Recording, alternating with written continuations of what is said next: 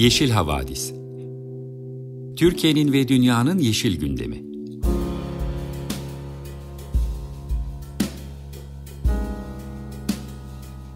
Hazırlayan ve sunanlar Demet Yaman Er, Savaş Çömlek, Dilan Altın Makas, Sare Abit ve Tansu Yeşilkır.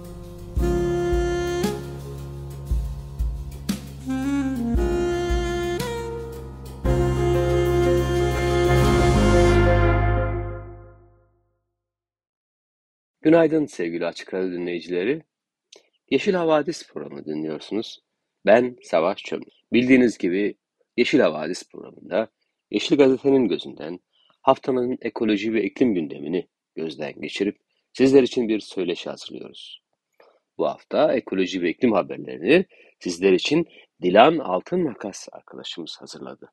Söyleşi köşemizde çevre ve iklim ekonomisti Oğuz Tutal ile ülkemizdeki iklim değişikliğinin tarımsal üretime etkisini bu konuda yayınlanan bir makalesi çerçevesinde konuştuk. İlgiyle dinleyeceğinizi düşünüyoruz. Sevgili dinleyiciler, programımıza başlamadan önce bir parçayla ısınalım. Bugün size bu hafta sonu canlı performansını dinlediğim ve benim için de oldukça etkileyici olan Ludovico Elaudi'nin Experience parçasıyla günaydın demek istiyoruz. Herkese merhaba, ben Dilan Altın Makas. Yeşil Gazete'yi kaynak alarak derlediğimiz ekoloji ve iklim haberlerini bu hafta sizlere ben sunacağım. İlk haberimiz deniz kaplumbağaları ile ilgili. Haberimizin başlığı insanlar kaplumbağaların beş sahilinden birini daha alıyor. Mersin'in Mezitli ilçesindeki özel bir işletmeye kiralanan ve ardından düğün salonu açılan Davultepe Gümüşkum Tabiat Parkı'nda hem plastik kirlilik arttı hem de deniz kaplumbağalarının yaşam alanları tehlikeye atıldı. Tabiat Parkı Orman ve Su İşleri Bakanlığı'nca geçtiğimiz yıllarda özel bir işletmeye kiralanmıştı. O işletme önce düğün salonu açtı, ardından beach kulüp açtı, konser organizasyonlarına başladı. İşletme ayrıca kumul alanı iş makineleriyle tarif etti. Bazı yerlerde kumul alanın üzerine toprak tabaka örttü, ağaçlandırma yaptı. Bu faaliyetlerin sonucunda sahilde plastik atık kirliliği de gözle görülür bir biçimde arttı. Bunlardan doğrudan doğruya etkilenenler ise maalesef deniz kaplumbağaları oldu. Çevre örgütleri Mersin'deki 5 deniz kaplumbağası yuvalama alanından biri olan Gümüşkum'da tahribatın durdurulması, deniz kaplumbağalarının durumu da gözetilerek düzenlemeler yapılması çağrısında bulunuyor. Mersin Barosu Çevre Komisyonu'nun açtığı idari dava ise devam ediyor. Mersin Kent Konseyi Çevre Çalışma Grubu, Doğa ve Hayvan Hakları Çalışma Grubu üyeleri 16 Haziran Deniz, Dünya Deniz Kaplumbağaları Koruma Günü nedeniyle açıklama yaptı. Açıklamayı okuyan Doğa ve Hayvan Hakları Çalışma Grubu üyesi Başak Keskin, deniz kaplumbağalarının Akdeniz'de toplam 21 adet yuvalama alanı olduğunu ve bunun 5 adedinin Mersin'deki sahillerde bulunduğunu belirtti. Deniz kaplumbağalarının her yılın Mayıs ayından Ağustos ayına kadar kumsallara gelerek yumurtalarını bıraktığını vurgulayan Keskin, Yumurtlama süreci içinde yuvalama kumsalı ve çevresindeki yüksek ses, ışık ve hareketlilikten oldukça olumsuz etkilendikleri bilinmekte. Bütün bu davranışlara engel olunmaması deniz kaplumbağasının kendini tehlikede hissedip yuva yapamadan denize dönmesine neden olmaktadır. Bu da zaten türünün devamlılığı tehlikede olan bir canlının korunmaya ne kadar özen gösterilmesi gerektiğini ifade etmeye yetmektedir. 16 Haziran tarihi Dünya Deniz Kaplumbağaları Koruma Günü ilan edilmiştir. Dünya Deniz Kaplumbağaları Koruma Günü'nde 100. Yıl Tabiat Parkı'nın yeşil deniz kaplumbağalarının yuvalama kumsalı olarak tescil edilmesi ve bu alanın özel olarak koruma altına alınması gerektiğini bir kez daha belirtiyoruz şeklinde konuştu. Şimdi bir diğer haberimize geçelim. Diğer haberimizin başlığı ise iklim değişikliği ve avcılık faaliyeti Çanakkale'deki taş mercanları yok ediyor. Nesli tehlikedeki taş mercanın yoğun dağılım gösterdiği Dardanos'ta bilimsel izleme çalışmaları devam ediyor. Çanakkale 18 Mart Üniversitesi ve Türk Deniz Araştırmaları Vakfı'nın yürüttüğü proje kapsamında yasa dışı balıkçılık faaliyetleri, bilinçsiz avlanma ve çapa atımı nedeniyle zarar gören mercan kolonilerine ilişkin araştırma yapıldı. Çalışma kapsamında yasa dışı balıkçılık faaliyetleri, bilinçsiz avlanma ve çapa atımı nedeniyle zarar gören mercanlar koruma altına alındı. Koruma altına alınan alanlar da bu kez iklim değişikliği nedeniyle ani su sıcaklığından etkilenmeye başladı. Uzmanlar iklim değişikliği nedeniyle biyolojik çeşitliliğe ev sahipliği yapan mercanların denizin ısınması sonucu beyazlaşarak yok olacağının öngörüldüğünü kaydetti.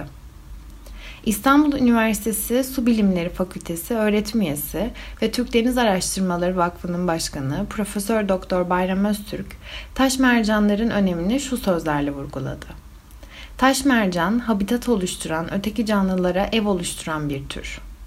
Dolayısıyla taş mercanı ortadan alırsanız içinde yaşayan kabuklulara, balıklara ve diğer birçok canlı grubunu ortadan almış oluyorsunuz. Habitat oluşturan başka türler için ev oluşturan bir grup bu. Son derece önemli. Bir diğer haberimizin başlığı Guterres'ten bir uyarıda dünya yaklaşan iklim felaketine uyanmalı. 2015 Paris İklim Anlaşması kapsamında ülkeler küresel sıcaklık artışını sanayi öncesi seviyelerin 1,5 santigrat derece üzerinde sınırlama taahhüdünde bulunmuştu. İklim bilimciler bunu başarmak için sera gaz emisyonlarının 2025'ten önce zirveye ulaşması ve 2030'a kadar en az %43 düşmesi gerektiğini belirtiyor. Gerçeklerle yüzleşelim ifadesini kullanan Birleşmiş Milletler Genel Sekreteri Sorun sadece fosil yakıt emisyonları değil, fosil yakıtlardır. Nokta şeklinde konuştu. Çözüm açık. Dünya fosil yakıtları adil ve hakkaniyete uygun bir şekilde aşamalı olarak sonlandırmalı, petrol, kömür ve gaza ait oldukları yerde bırakmak için harekete geçmeli ve adil bir geçişle yenilebilir yatırımları büyük ölçüde arttırmalı. Petrol ve gaz şirketlerine saldırmadığını belirten Guterres, bunun yerine onları mevcut teknolojilerini, kapasitelerini ve kaynaklarını yenilebilir enerjiye geçişte lider olmak için kullanmaya çağırdığını kaydetti. Şu anda büyük karlar elde eden fosil yakıt şirketlerine karlarını kullanmaya ve yenilebilir enerji ve yeşil ekonomiye yatırım yapmaya teşvik ediyorum.'' Bu, geçiş döneminde hayatta kalabilecekleri ve dünya ekonomisinde çok önemli ve ilgili aktörler olarak kalabilecekleri anlamına gelir. Petrol ve gaz endüstrisinin 2022'de 4 trilyon dolarlık rekor net gelire sahip olduğunu da hatırlatan Genel Sekreter, sondaj ve arama için harcanan her bir doların sadece 4 sentinin temiz enerji ve karbon yakalamaya gittiğini vurguladı fosil yakıtlardan uzaklaşmanın bir gecede olmayacağını, ancak hükümetlerin ekonomik işbirliği ve kalkınma teşkilatını oluşturan 38 ülkede yeni kömür girişimleri yapmamak ve 2030'a kadar ve diğer her yerde 2040'a kadar aşamalı olarak tamamen ortadan kaldırmak da dahil olmak üzere önlemler alması durumunda bunun, bunun mümkün olduğunu anlatan Guterres, yeni petrol ve gazın ruhsatlandırılmasına veya finans edilmesine son verilmesi, mevcut rezervlerin genişletilmesinin durdurulması ve sübvansiyonların fosil yakıtlardan yenilebilir enerji kaynaklarına kaydırılması çağrısında bulundu. Fosil yakıtları konu alan bu haberimizin ardından şimdiki haberimizin konu başlığı ise ormanlık alanlar, Türkiye'deki ormanlık alanlarla ilgili. Haberimizin başlığı her yıl resmi izinle 40 bin hektar ormanlık alan yok ediliyor. Türkiye Ormancılar Derneği Başkanı Hüsrev Özkara her yıl 40 bin hektarlık alanın orman niteliğini kaybettiğini söyledi. Bu kaybı felaket olarak nitelendiren Özkaya, 2000'li yılların başında 10 milyon metreküp olan üretim, ağaç kesimi bugün 37 milyon metreküpe çıkmıştır dedi. İktidarın 21 yıldır orman yangınlarıyla mücadele konusunda klasik düzenin dışına çıkamadığını, iklim krizinin orman yangınları üzerindeki etkisini anlayamadığını belirten Hüsrev Özkara, eski çalışma düzeniyle sorunun çözülemeyeceğine dikkat çekti. Bunun yanı sıra izin irtifaka bağlı olarak orman niteliğini kaybeden alanlara da dikkat çeken Özkara, orman yangınlarının ortalama 9-10 bin hektarlık alanı etkilediğini biliyoruz. Ama asıl felaket her yıl 40 bin hektarlık saha izin irtifaka bağlı olarak orman niteliği kaybediyor. Bu sahalar hızla artmaktadır. O nedenle en az orman yangınları kadar etkili ve zarar verecek niteliğe kadar gelmiştir. Öncelikleri belirleyerek bunları yapmak lazım. Mutlaka toplumun ihtiyaçları var, onlara dikkat etmek lazım. 2000'li yılların başında 10 milyon metreküp olan üretim bugün 37 milyon metreküpe çıkmıştır. 2022 yılında bu da orman ekosistem açısından büyük bir yıkımdır. Ormanların içi boşaltılmakta, parçalanmaktadır. 10 hektardan küçük alanlar 100 ve 1000 hektarlık sahalardan koparılarak sayı adeti 55 bin ve 120 bin adetlere çıkmıştır. Bu söylediğim son 12 yılda çıkan rakamlar sözlerini kullandı. Bir diğer haberimiz sahip olduğu karbon ayak izi sebebiyle hayat tarzında radikal değişikliklere giden bir iş insanı ile ilgili. Haberimizin başlığı ise Kanadalı iş insanının karbon utancı iklim farkındalığına dönüştü. Kanadalı iş insanı ve iklim aktivisti Craig Cohen, hayatının büyük bir bölümünü dünyanın en büyük kirleticilerinden biri olarak anılan Coca-Cola gibi büyük şirketlerde üst düzey yönetici pozisyonlarında çalışarak geçirmesinin ardından insan faaliyetlerinden kaynaklanan iklim krizinin gezegen üzerindeki etkisine tanık olmaya başladı. Dünyada karbon ayak izini hesaplatan ilk sivil vatandaş olan Cohen, yıllar boyunca sürdürdüğü yaşam tarzı ve uçaklarla yaptığı yolculukların iklim üzerinde büyük bir etkisi olduğunun farkına vardı. Çünkü Cohen ortalama bir insandan tam 28 kat fazla karbon ayak izi olduğunu öğrendi. Bunun ardından bir karbon utancı yaşayan ve dünyaya karbon borcunu ödeme fikrini bir takıntıya dönüştüren Koan, yaşam tarzında dramatik değişikliklere gitti. 13 yıldır bir nehrin kıyısında teknede yaşayan iş insanı sahip olduğu karbon ayak izini telafi etmek, bir anlamda karbon borcunu ödemek amacıyla iklim krizi konusunda farkındalık uyandırmak amacıyla geldiği yolu geri yürümeyi hedefledi. Walk It Back kampanyasıyla Cohen Londra'dan yola çıkarak 13 ülke ve 82 şehir gezdi. Amacı on yıllarca ya da yüzyıllarca ya da en azından milenyum çocukların yaşamı için iklim değişikliğini tersine çevirmek. Kuan yol boyunca geçtiği kent ve kasabaların sakinleri, belediye başkanları, şirket CEO'ları, aktivistler, bilim insanları ve karar vericilerle karbon gideriminin olanakları ve zorlukları üzerine sohbet etti. Bu haftanın iklim ve ekoloji bültenini Fornan Blonds'dan WhatsApp şarkısıyla sonlandırıyorum sevgili Yeşil Havadis dinleyicileri. Güp güzel bir hafta diliyorum hepinize. Hoşçakalın. Günaydın sevgili dinleyiciler. Açık Radyo 95.0 Yeşil Havadis programını dinliyorsunuz. Söyleşi köşemizdeyiz. Bugün çok beğeneceğinizi umduğumuz, bizce çok faydalı olacağını düşündüğümüz bir projeye başlıyoruz. Yeni bir söyleşi turuna başlıyoruz. Burada artık e, bir süre iklim değişikliği alanında ülkemiz adına, ülkemizde yapılmış e, bilimsel çalışmaların, makalelerin araştırmacılarıyla görüşeceğiz. Onlardan doğrudan söyleşi yaparak bilgi almaya çalışacağız. Tabii ki bilim sonuçta yayınlar belki gözü görmeyenleri, kulağı duymayanları ikna etmek için daha çok bize yardımcı olur diye düşünüyoruz. Bugünkü konuğumuz Doktor Oğuz Tutal. Kendisi Brüksel'de şu anda. Oradan e, söyleşi yapıyoruz.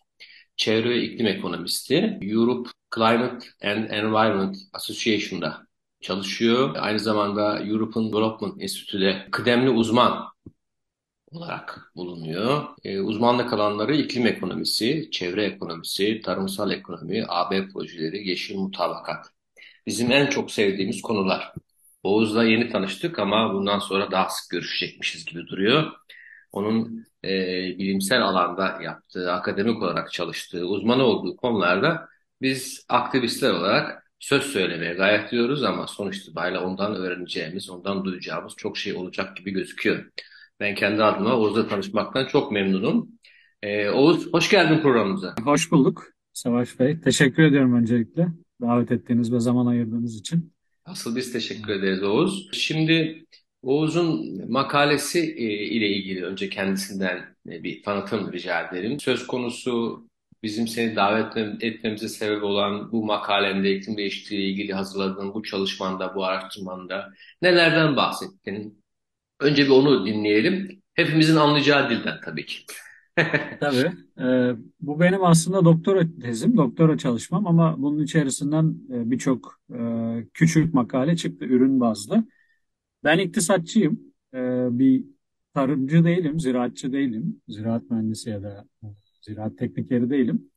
İklim değişikliğinin ya da hava olaylarının e, tarım üzerindeki etkisi genellikle ziraatçılar tarafından ve bu alanda çalışılıyor. E, ben literatürü incelediğimde özellikle Türkiye için e, bu etkinin ekonomik etkileri verim ve üretim bazında ve bunun ekonomik sonuçlarının hemen hemen hiç incelenmediğini akademik olarak gördüm. Ve buradan hareketle ne yapabilirim diye yola çıktım. Elimde iki seçenek vardı. Bir tanesi e, geçmişten günümüze kadar olan verilerle e, iklim değişikliğinin uzun vadede yani 50 yıllık süre zarfında e, sıcaklık olaylarının seçtiğim tarım ürünleri üzerindeki etkisi ne olmuş bunu görmek ve bunun üzerinden mevcut gelecek projeksiyonlar üzerinden yani bu artan etkinin ne şekilde etkileyeceğini benim seçtiğim ürünleri incelemek şeklindeydi. Ben 1968 ile 2018 yılları arasında Türkiye'deki 5 önemli tarla bitkisini, tarım ürününü ele aldım. Buğday, arpa, pamuk, ayçiçeği ve çay. Sıcaklık değişimleri, yağış rejimleri, e, don olayları gibi faktörlerin e, bu 50 yıl içerisinde bu ürünler üzerindeki verimi ve üretimi nasıl değiştirdiğini, bunun yanında aynı zamanda e, işte petrol fiyatları gibi, ekonomik krizler gibi unsurların da bu ürünlerin verimi üzerinde biraz daha ekonomik yani iktisadi taraftan da bakmaya çalıştım. Ne gibi etkileri olduğunu incelemeye çalıştım temel olarak ve daha sonra bir, bir takım bölgesel çalıştım, il bazlı çalıştım. Bir takım çıkarımlarda bulunmaya çalıştım.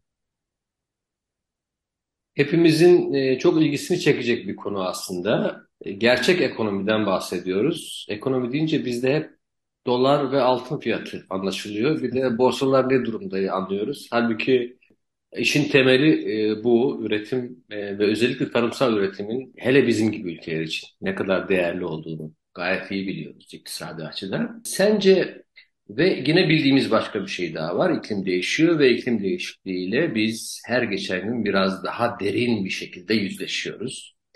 Ve en çok etkilediği, ilk etkilediği alanlardan bir tanesi de tarımsal üretim tabii ki. Bu konuyla ilgili bir araştırma yapmış olman ve e, bu konuyla ilgili bir tek senin e, şu anda en azından ilk ulaştığımız araştırmayı yapmış olman da tabii e, hepimiz için sevindirici ama e, geç mi kaldık onu tabii ki bilemiyoruz. Senin tabii bu konudaki yaptığın araştırmada sunduğun önerileri merak ediyoruz.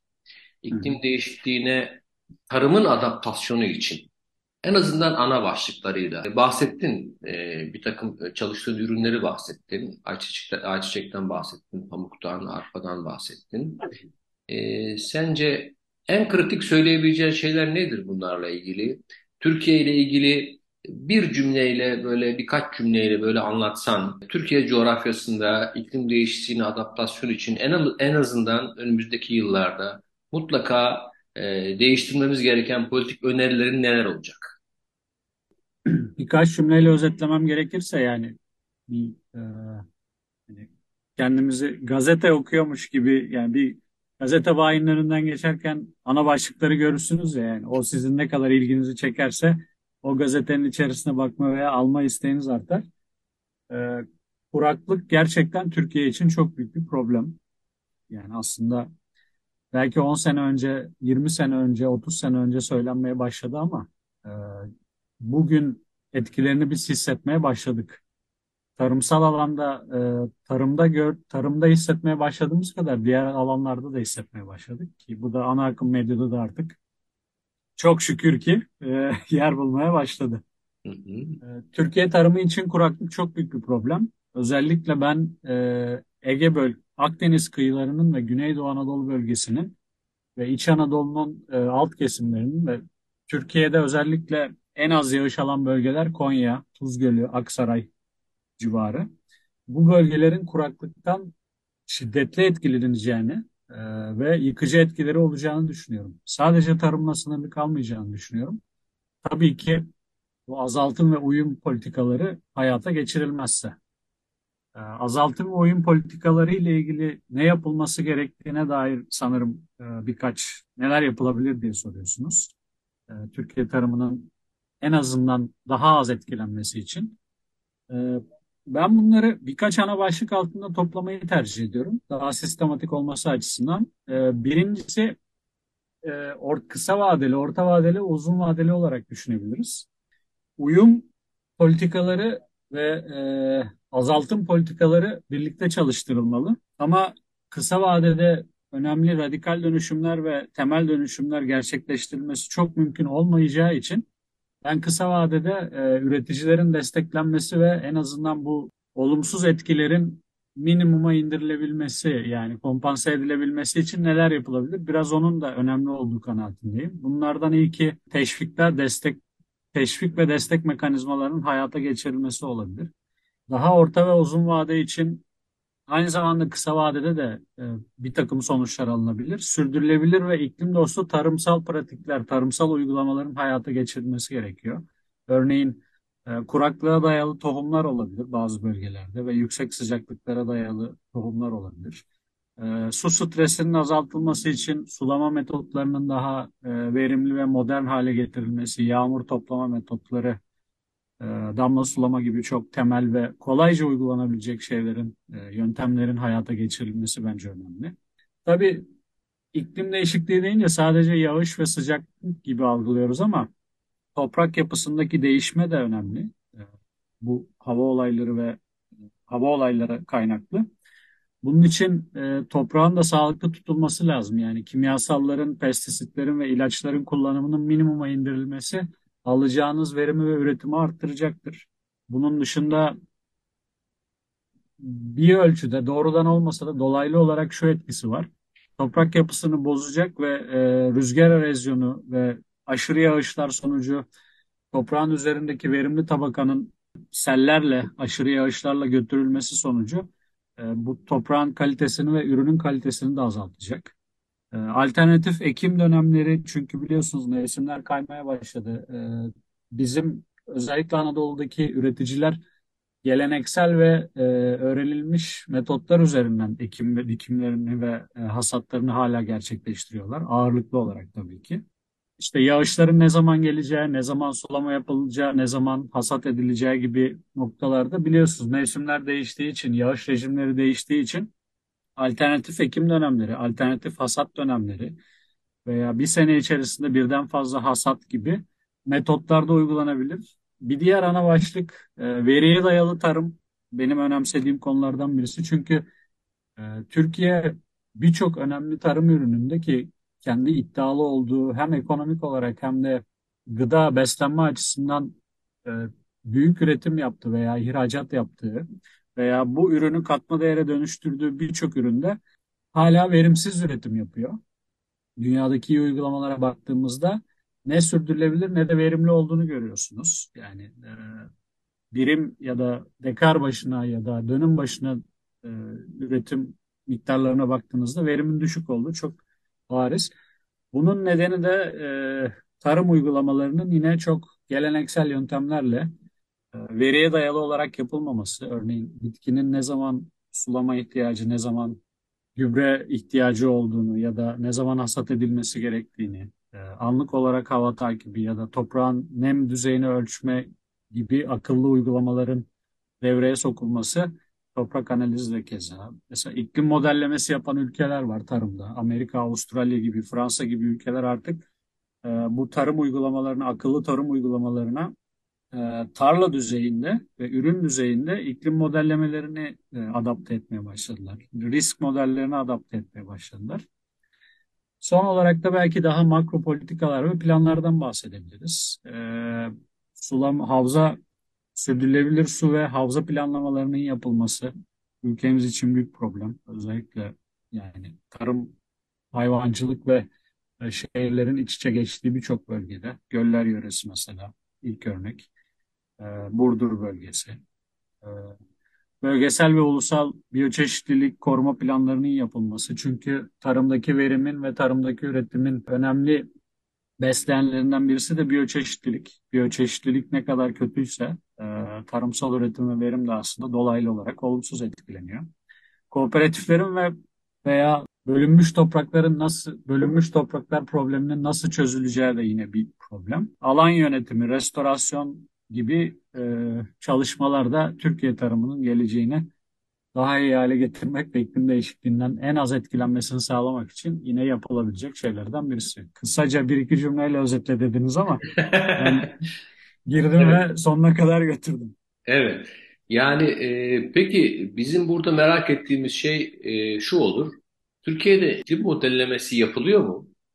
Politikalara sirayet etmiş bir iklim modellemesinden mi bahsediyorsunuz? Yapılıyor Evet. yani yapılmıyor diyemem. Yani bunu Tarım Orman Bakanlığı ve ilgili müdürlükler, e, genel müdürlük veya ilgili birimler de yapıyorlar. Ama ben burada e, problemi şeyde görmüyorum. Problem bunların yapılıp yapılmamasında değil. Problem biliyorsunuz ki bizim ülkemizde yasa da vardır ama kimse uygulamaz ya da kimse Evet. denetlemez.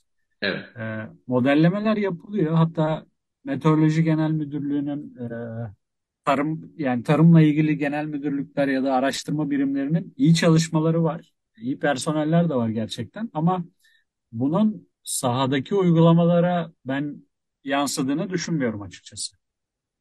Türkiye'nin her yerini, bütün tarlaları tek tek gezdim diyemem ama maalesef ben herhangi bir yansımasını göremiyorum.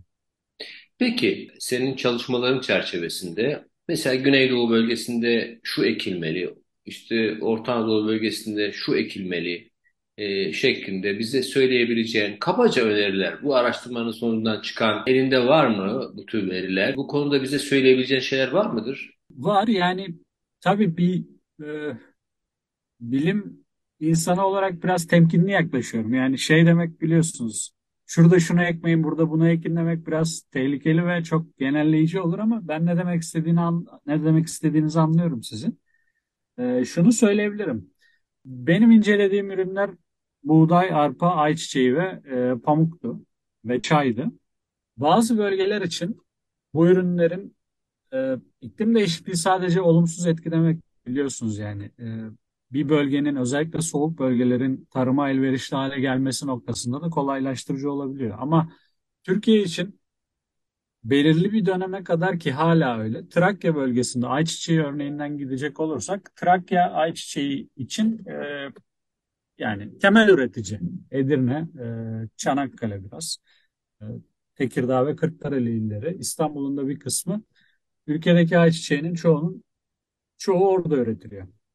Ee, ama son e, hem ekonomik fayda sağlamasından buğday ve arpaya göre hem de e, e, tohum çalışmaları gibi e, yeni tohumların denenmesi ve kuraklığa dayanıklı türlerin geliştirilmesinden sonra e, İç Anadolu bölgesinin önemli bir kısmında da özellikle Konya e, gibi Konya, Konya Niğde başta olmak üzere Ankara ayçiçeği tarımı çok yaygınlaştı.